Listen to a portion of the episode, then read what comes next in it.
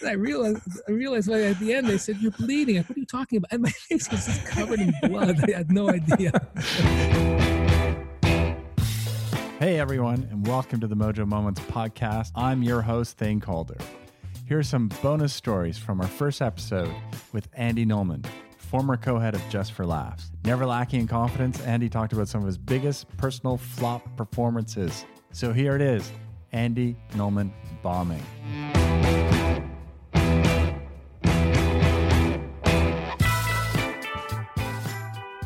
So let me let me. I don't know if you've seen Seinfeld's um, comedians in cars getting coffee. Okay, A couple episodes. so one of the things there's so much discussion, like with every guy, comedian, dude, dudette that he gets on. There's always like they obsess around bombing. You know, the bomb, the bomb. So why do comedians obsess with that? Do you know? Like, where does that come Obsessed w- w- from? With, the bombing, like of how the- bad it was, or, Yeah. or, or, or how much fun it was. I don't know. They they talk so much about you know that show where it just went flat. There was no you know the- because in the end y- your job is to make people laugh and you know that's what you're supposed to do and the ones when it didn't work are memorable uh, they may either be painful but by and large most comedians i know who talk like love the stories and i, I still remember oh god um, this is way way back it says 90 i just show my age on this one 1989 we were uh, we were booking the 1990 just for laughs show with uh, bob newhart was the the host that year. And I remember I was in Richard Jeni, the late Richard Jeni, was one of my best friends, died by suicide, unfortunately. but uh, I was in Richard Jeni's apartment. Tim Allen was there, and uh, these were just young comedians at the time. And they were uh, Billy Elmer, the late Billy Elmer, and they were all sitting around the table telling horror stories and crying, crying with laughter. I mean, the, the world's worst stories. Billy Elmer told me a story. One of the funniest things I ever. Billy Elmer was this big, heavy comedian, and it talked about one time they, they, they told him, Billy, you're coming on stage, you're this big fat guy, and like, you walk on stage, you're sort of like, like a sloth. You got to come on with more energy. You got to come on with more energy. So he, he goes on this, this stage. It's, it's a club with a low ceiling, and he bounds on stage. Hi, everybody! And jumps on stage, but he, he was also a big, tall, big guy. Hit the sprinkler that was on top of the the the, the um, stage. Basically, knocks himself out, lands like you know, just does a face plant on the stage, and then to you know, knocks himself out, and then to add insult to injury, the sprinkler goes and just stokes everybody. But it was a whole night of stories like that. It was just astonishing. It was brilliant. So that's what stands out in your mind. It's and, and that's why you know I've told, told you before about that um, that story about uh, Tres Hombres and the ZZ Top um, uh, tribute band. You know, it's the greatest night of my life. It actually was a win, but it was what was it called? The snatching victory from the jaws of defeat yeah. but I have many stories, like some great speaker stories that are complete bust. I had microphones taken out of my hand uh, on stage. A guy coming out and said, "Okay, that's enough," and pulled the mic. That was a ten thousand dollars speech that I didn't get paid for because it was it went, so poorly. So maybe that's why you're gonna love these uh these COVID interviews like this. No one can grab the mic from you. oh yeah, but they can always go like this. They can press the mute button and It's tell me a moment. Tell me one of your big bombs. Okay, give me a bomb story.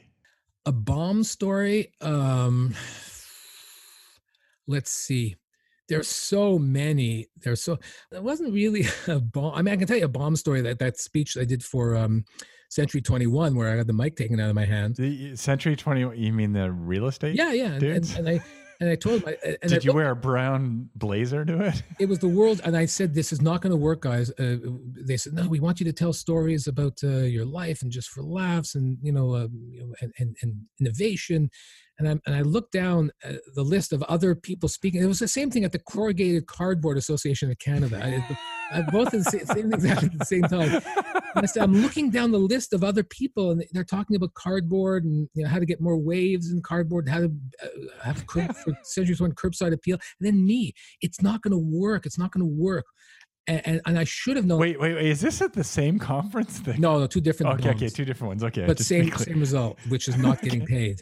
And, and and it was the most valuable lesson I, I learned because I, after the Corrugated Cardboard Association of Canada, where it was such a bust, um, I when when Century 21 came up and I looked at what they and I said this is not going to work and they said no, and, and it's not going to work. It was 10 grand, 10 grand for an hour speech, and I'm saying wow, you know, ah, just just get through it and I'll get ten thousand dollars. But I realized some one of the greatest things I've learned is anything you do strictly for the money will blow up in your face. Anything you do just for the money will blow up in your face. And I should have learned, I should have known, and it did, and I didn't. So not only did it did it, it blow up in my face, I didn't get paid. So it was a complete waste. So, uh, but and that, that's where they took the mic away from you. Then that's what, at Century Twenty One because I just started talking. I said, "All right, let's go and uh, talk about my, my life and this, and, and, and, I've learned this, and any you know, there's questions from the audience, uh, and the people were just walking out. They were just walking out. Oh, I, am saying I'm just going to soldier on because I got to do an hour to get my paycheck. And I kept on going, and people just were leaving, leaving, and then suddenly uh, maybe I had ten percent of the audience left and um, and none of them were paying attention. They were all like on their phones or taking notes or talking to other people. And then finally, the guy just said, "Okay, we've had enough. Uh, our next speaker is going to talk to you about uh, how you know special keywords to put into your listing to get more sales." And, so, so that was uh, that's hilarious. But that was yeah. But I learned a, a valuable lesson on that. But I'll just and I mentioned before about this song I'm doing, the Springsteen song for this you know that we're doing online and all that. I once did this. It was a, a fundraiser, and I did this Springsteen song, and I had a mic like the one I have in front of me now that sort of has these this wire mesh on it yeah. And one of the pieces of the wire was sticking out. And it was it's a one little piece, one like hair of a wire was sticking out. And it was a point in the song I had to be dramatic. So I did this and my, you know, basically I lowered my head and, and it just nicked my my forehead.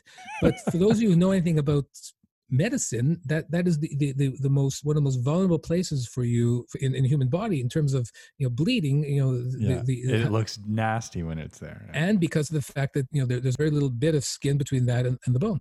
Anyway i didn't realize this. I'm singing spring i think i'm doing and i see the audience is like like they're horrified. I'm saying, "Wow, I'm really reaching these people." You know, like they're, they're loving this. They're like moved, and I realized, I realized like, at the end they said, "You're bleeding." Like, what are you talking about? And my face was just covered in blood. I had no idea. It should have been like a Black Sabbath song, right? Oh like Lord, Bruce Springsteen with the blood or whatever. Who's the guy that ate the chicken live or whatever? Um, uh, Ozzy Osbourne. Ozzy Osbourne.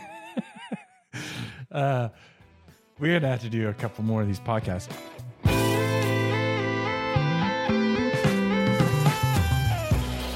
Of course, it was Ozzy Osbourne. That'll do it for today. And if you missed the full conversation with Andy Nulman, you really should check it out. So subscribe to the podcast and you'll never miss an episode again. Thanks again to Andy. And here's Chris Vallon to play us out. Take care. Speak soon.